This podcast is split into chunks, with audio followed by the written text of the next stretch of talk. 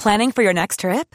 Elevate your travel style with Quince. Quince has all the jet setting essentials you'll want for your next getaway, like European linen, premium luggage options, buttery soft Italian leather bags, and so much more. And is all priced at 50 to 80% less than similar brands. Plus, Quince only works with factories that use safe and ethical manufacturing practices.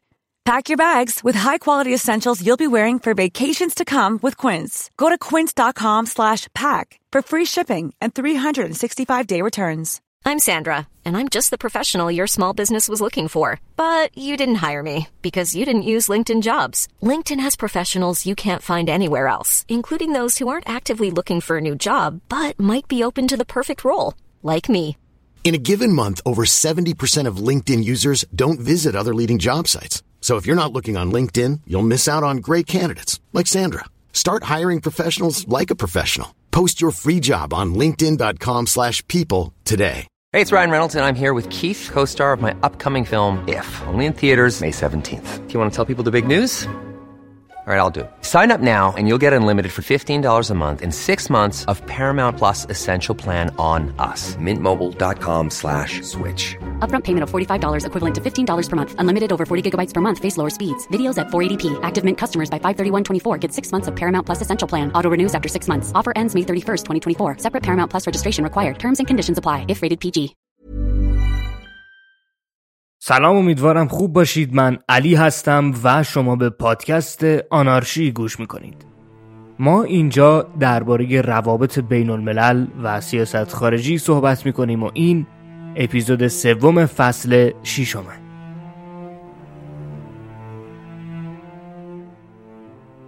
در فصل ششم از گذار قدرت در نظام بین الملل و به طور مشخصتر رقابت چین و ایالات متحده آمریکا می‌خوایم سر در بیاریم.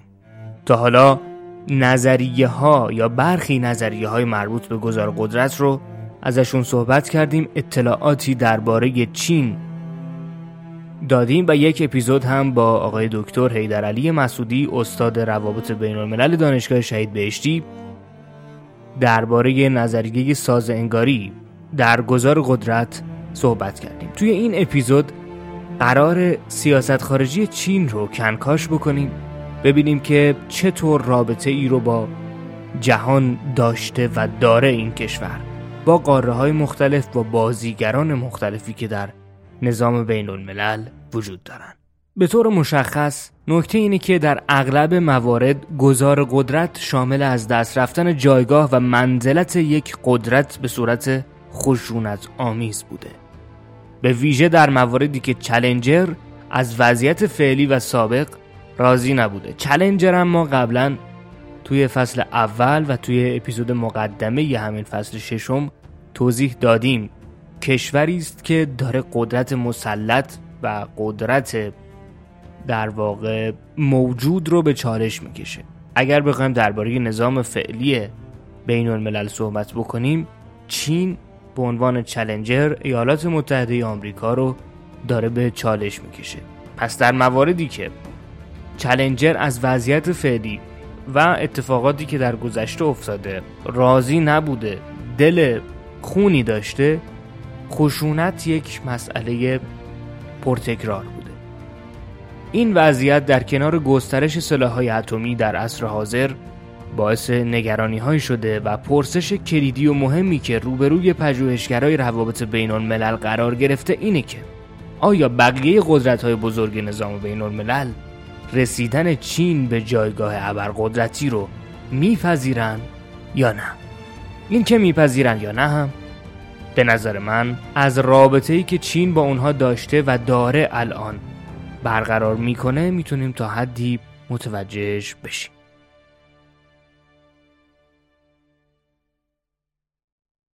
یکی از تحولات مهم روابط بین الملل چین در روزگاری که ما داریم. این اپیزود رو در اون ضبط می‌کنیم اینه که بسیار در تعامل و روابطش با بقیه قدرت های بزرگ راحت رفتار می‌کنه. در حالی که مثلا ماو بخش عمده ای از توان و تمرکز خودش رو باید بر دو ابرقدرت و رقابت بین اونها قرار می‌داد. یعنی رقابت بین ایالات متحده آمریکا و شوروی. رابطه ایالات متحده همچنان یک مسئله نگران کننده باقی مونده و از پایان جنگ سرد روابط چین و آمریکا به طور سینوسی هی بالا و پایین رفته و خوب و بد شده. حالا ما می‌خوایم نقاط عطف تحولات دو کشور رو شروع بکنیم. در واقع از اونجا که ایالات متحده مهمترین کشور هست برای چین و در نظام بین الملل هم مهمترین کشور هست به نوعی. اول رابطه چین و ایالات متحده رو بررسی می‌کنیم. دهه 1990 چین از ایده نظم نوین جهانی یا نیو ورد اوردر که آمریکا مطرح کرده بود ناراضی بود. ایده ای که می‌گفت آمریکا تنها ابرقدرت جهان هست و در اون چین در کنار بقیه قدرت های بزرگ حرفی برای گفتن داشت. یعنی چین رو و بقیه قدرت ها به جز آمریکا رو در یک لول قرار می‌داد و می‌گفت که در همین سطح شما می‌تونید حرفی برای گفتن داشته باشید اون بالای هرم هم ایالات متحده قرار می‌گیره بعد از حمله تروریستی سپتامبر 2001 و ایده جنگ جهانی علیه تروریسم یا Global War on Terror رابطه دو کشور متحول شد. جورج بوش چین رو رقیب استراتژیک خطاب کرد و از چینیا در مبارزه علیه تروریسم بین المللی کمک خواست.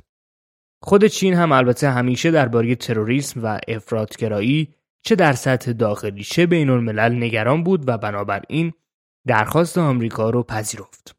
دقت داشته باشید همین که یک کشور کشور دیگری رو رقیب استراتژیک خودش تعریف بکنه و این رو به نوعی عملا ذکر بکنه در روابط بین الملل اهمیت داره و در شناسایی رابطه دو کشور می‌تونه به ما کمک بکنه.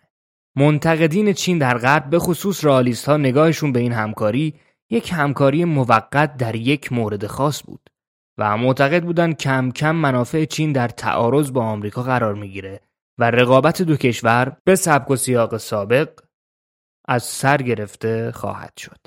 اتفاقی که افتاد چی بود؟ این بود که آمریکا برای مبارزه با تروریسم برای اینکه انتقام بگیره از تروریست ها جنگ جهانی علیه ترور رو راه انداخت و از چین هم کمک طلب کرد که با اون همکاری بکنه در این هدف مشترک. چین هم که همیشه با تروریسم مشکل داشته حتی امروز هم یکی از دقدقه های مهم چین مبارزه با تروریسم و اصلا اجازه نمیده که گروه های تروریستی یا کشورهایی که دارن از تروریست ها هم حمایت می‌کنند در واقع حرفی برای گفتن با چین داشته باشند. در این دوران چین در مسائل امنیتی با آمریکا همکاری می‌کرد و از سیاست های اون هم حمایت. هنوز هم حد زیادی از این همکاری ها وجود داره و با این حال رالیز ها میگن اینا موقته و کم کم همکاری به منازعه تبدیل خواهد شد. این نگرانی ها به خصوص از زمانی که شی رئیس جمهور چین شده بیشتر هم شده چون ایشون از رابطه آمریکا و چین تعریف جدیدی ارائه داد. به بیان شی جین پینگ رابطه ایالات متحده و چین شکل جدید رقابت قدرت‌های بزرگه. پیام نهفته در این تعریف اینه که اگرچه در دوران قبل از شی یعنی دوران هوجیانتو چین سعی داشت خیزش آرام و صلحآمیزی داشته باشه شی معتقد چین دیگه به وضعیت قدرت بزرگی رسیده. و حتی به نوعی می‌تونیم بگیم که وقتی میگه شکل جدید رقابت قدرت های بزرگ داره خودش رو با آمریکا در یک سطح می‌بینه. رقابتی که شوروی هم با آمریکا داشت. اما وضعیت امروز چین با شوروی از جهاتی متفاوته. اولا برخلاف شوروی چین حوزه نفوذی مثل اروپای شرقی در قرن بیستم نداره. چیزی که شوروی داشت. و نمیخوادم چون این حوزه نفوذی بسازه. چرا؟ چون اصلا آمریکا نمی‌ذاره بسازه. و فضای نظام بین الملل امروز اجازه نمیده به چین که یک چنین حوزه نفوذی داشته باشه. دوما شوروی وابستگی اقتصادی خیلی کمی به آمریکا داشت. ولی امروز تحت تاثیر جهانی شدن چین و آمریکا به شدت به هم گره خوردن. تا حدی که برخی کارشناسا رابطه امروز دو کشور رو همزیستی یا symbiosis تعریف می‌کنن. یعنی دوتا چیز که زیست و قوامشون به هم گره خورده و هر دو بر شانه همدیگه ایستادن. تا سال 2018 کارشناسا و متخصصای دو کشور سالی دو بار نشستهایی برگزار می‌کردند تا مشکلات و مسائل اقتصادی و سیاسیشون رو با هم در میون بذارن و راجع بهشون بحث کنن. ولی تحت تاثیر جنگ تجاری آمریکا و چین و البته نگرانی آمریکا نسبت به قدرت نظامی چین این گفتگوها و نشستها متوقف شد. پس به رغم تمام تفاوتها و رقابتهای سیاسی و نظامی دو کشور از نظر اقتصادی عمیقا به هم گره خوردن و این وابستگی متقابل اقتصادی عامل مهمی در تحلیل رابطه دو کشوره.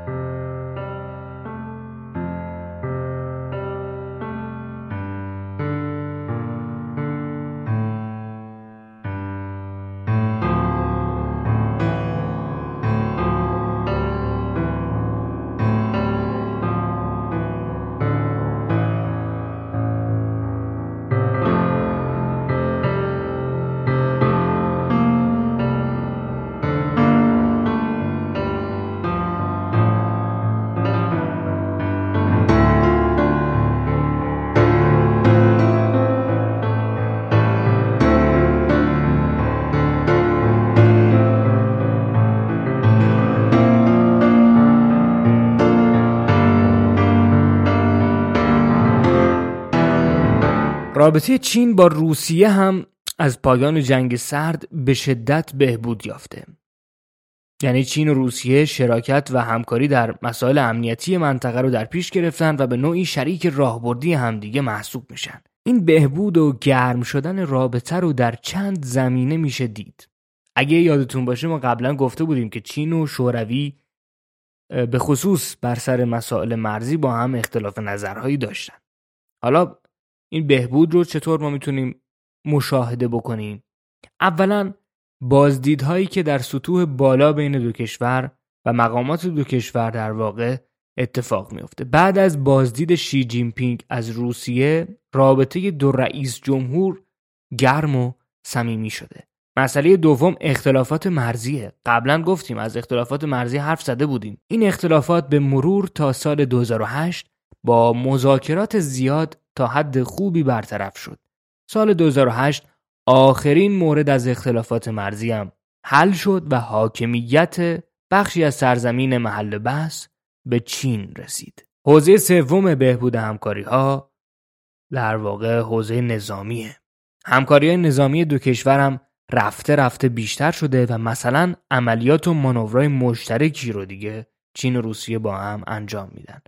همکاری اقتصادی هم بین دو کشور کاملا رشد پیدا کرده. در حوزه اقتصاد دو کشور پیوند محکمتری دارن نسبت به گذشته. به ویژه در زمینه انرژی این مسئله قابل مشاهده است. مثلا یک قرارداد گازی به ارزش 400 میلیارد دلار در سال 2014 بینشون امضا شد. اگرچه در غرب نگرانی هایی راجبه اتحاد روسیه و چین مطرح شده عمده همکاری و رابطه این دو کشور رو در قالب شراکت و منافع مشترک امنیتی در منطقه و البته تجارت میشه تعریف کرد. در کنار این نکته شایان توجه پرهیز و احتیاط چین در نزدیکی به روسیه بوده. به خصوص بعد از تحریم‌های غرب علیه روسیه چینیا تلاش کردن حدی از فاصله رو همیشه حفظ کنند. در دوران رهبری جیان زمین یعنی دهه 90 سیاست خارجی چین بر های بزرگ مثل آمریکا و روسیه متمرکز بود و در عین حال روابطش با کشورهای آسیایی از جمله رقبای سابقی مثل کره جنوبی، ویتنام، هند و سنگاپور رو بهبود داد. هدف جیان ایجاد یک فضای باثبات و امن پیرامونی بود که بتونه مشکلات مرزی رو در این فضای امن حل کنه. مشکلاتی که دامن بقیه دولت‌های چین رو هم گرفته بودند. چین در این دیپلماسی پیرامونی موفق بود و بسیاری از اختلافات مرزی رو حل کرد و همزمان چینیا حضور فعالی در ابتکارات منطقه‌ای مثل آپک یا آسئان داشتند. یعنی علاوه بر اختلافاتی که با روسیه حل کردن سعی کردن با بقیه کشورها هم اختلافات مرزیشون رو برطرف بکنن. حالا من توضیحی هم درباره آسان و آپک بدم آپک یا Asian Pacific Economic Corporation هدفش این بوده که در واقع یک شورا یا فروم منطقه‌ای باشه که همکاری اقتصادی و تجاری و آزادی تجارت بین اعضا رو تسهیل بکنه. هدف اصلیش هم اینه که رشد اقتصادی، همکاری و همگرایی رو در منطقه آسیا پاسیفیک بتونه ارتقا بده. 21 عضو داره از جمله آمریکا، روسیه، ژاپن، کانادا، چین، استرالیا و یه سری کشورهای جنوب آسیا. گستره جغرافیایی خیلی وسیعی رو هم این آپک در بر می‌گیره یعنی از شرق آسیا تا قاره آمریکا. اما سازمان آسان یه سازمان بین دولتی منطقه ای که روی همکاری سیاسی و اقتصادی بین کشورهای جنوب آسیا تشکیل شده. ثبات منطقه ای، همگرایی اقتصادی و توسعه اجتماعی اهداف اصلی آسانه که اتفاقا یکی از موفق ترین سازمان های منطقی در جهان هم محسوب میشه. به طور کلی میشه گفت چین از تمرکز بر دیپلماسی منطقه‌ای به یک رویکرد جهانی تری حرکت کرده و اولویتش هم منافع اقتصادی، شراکت با کشورهای دیگه و در واقع نقش چین به عنوان یک بازیگر اثرگذار در عرصه جهانی بوده. تلاش کرده این نقش رو در واقع به خودش بده و بقیه هم قبول بکنند این نقش رو. در دهه های گذشته رابطه چین و اروپا هم تحولات جدی داشته. بسیاری از کشورهای اروپایی دارن چین رو یه بازیگری می‌بینن که می‌تونه شریک قابل اعتماد و جایگزینی برای ایالات متحده آمریکا هم باشه. رکود جهانی و بحرانهای اروپا به شدت اقتصادهای غرب اروپا رو تحت تاثیر قرار داده و همین باعث شده چین برای حیات اقتصادی برخی کشورها خیلی خیلی مهم باشه. به خصوص برای برخی کشورها از جمله یونان، ایرلند، ایتالیا، اسپانیا و پرتغال. قبل از رکود اقتصادی انتقاد اروپا از چین بسیار زیاد و سنگین بود ولی در سالهای گذشته از آب و تاب این انتقاد کم شده و چین هم تلاش کرده ابتدا با کشورهای اروپایی غیر عضو در اتحادیه اروپا و بعد با اعضا همکاری های اقتصادی رو صورت بده. بریتانیا هم بعد از خروج از اتحادیه روابط گرمتری با چین داشته.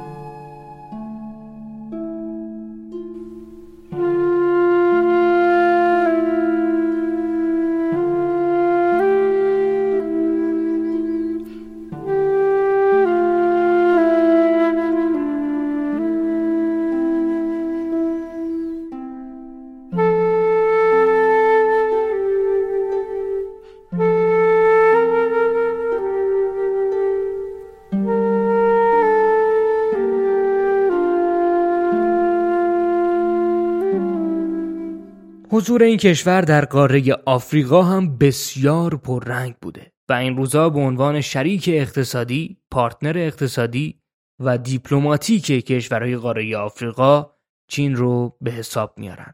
یک روند پرتکرار در رابطه چین و آفریقا اعطای وام بوده. چیزی که غربیا به شدت از اون انتقاد کردند و معتقدن ابزار چین جهت مداخله در امور داخلی کشورها.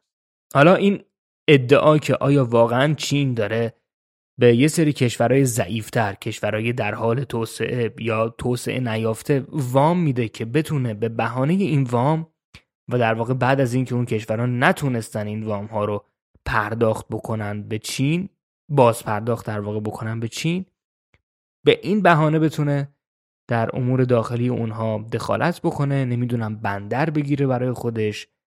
روند نقل و انتقال کالا رو تسهیل بکنه یا رابطه اونها با بقیه کشورها رو دستکاری و منیپیولیت بکنه. این ادعایی است که مطرح شده و آثار پژوهشی خوبی هم اون رو بررسی کردند. به نظرم بد نباشه که اپیزود بعدی ما درباره این سیاست چین که تله وام یا دیپلماسی تله وام اسمش رو گذاشتن دپ ترپ دیپلماسی. درباره این صحبت بکنیم و ببینیم که آیا واقعا چینی ها دارن همچین کاری در جهان می‌کنند دارند وام میدن نمی‌دونم سرمایه گذاری می‌کنند و از این کارها می‌کنند تا در امور داخلی کشورها مداخله کنند یا اینکه این مسئله واقعیت نداره. رابطه چین با کشورهای خاورمیانه و اهمیت منطقه خاورمیانه هم ما دربارهش صحبت نکردیم. ولی فکر می‌کنم بد نباشه اگر یک اپیزود جدایی داشته باشیم برای اینکه رابطه چین و کشورهای خاورمیانه رو به بحث بذاریم دربارهش صحبت بکنیم چون ما خاورمیانه ای هستیم و خاورمیانه بالاخره برامون اهمیت خاصی داره. این اپیزود رو همینجا تموم می‌کنم. خیلی مراقب خودتون باشید. کامنت بدید. نقد کنید نظرتون رو درباره روندی که پادکست داره به ما بگید در واقع به من بگید چون که اتفاقی که افتاده اینه که ما خیلی دیگه اون تیم سابق آنارشی رو متاسفانه به دلایل متعدد نداریم. بیشتر خودمم و دلیل اینکه یه خورده اپیزودها دیر به دیرتر داره منتشر میشه هم همینه. با این حال سعی می‌کنم اپیزودها رو با یک روند خوبی منتشر بکنم. یه مسئله دیگه اینه که ما کلی فصل باز داریم کلی, کتاب و پرونده باز داریم و سعی می‌کنم همه اونا رو هم همزمان جلو ببرم. ولی ممکنه کند جلو ببرم ولی جلو می‌برم. و سعی می‌کنم که بالاخره در نهایت پادکست مجموعه ای از فصلهای به اتمام رسیده باشه. که یک محتوای نسبتا خوبی از مسائل مرتبط به روابط بین الملل رو بتونید در اون پیدا بکنید و دنبال. خیلی مخلصیم. مراقب خودتون باشید. فعلا خدا نگهدار.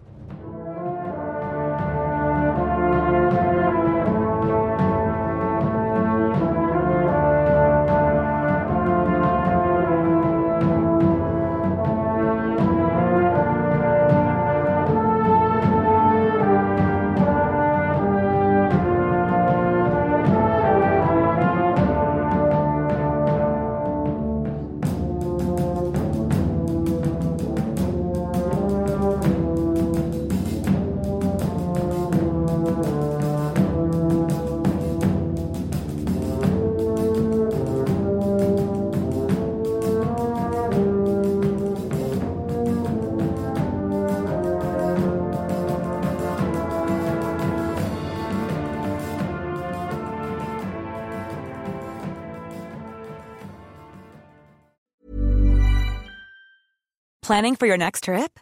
Elevate your travel style with Quince. Quince has all the jet setting essentials you'll want for your next getaway, like European linen, premium luggage options, buttery soft Italian leather bags, and so much more. And is all priced at 50 to 80% less than similar brands. Plus, Quince only works with factories that use safe and ethical manufacturing practices. Pack your bags with high-quality essentials you'll be wearing for vacations to come with Quince. Go to quince.com slash pack for free shipping and 365-day returns.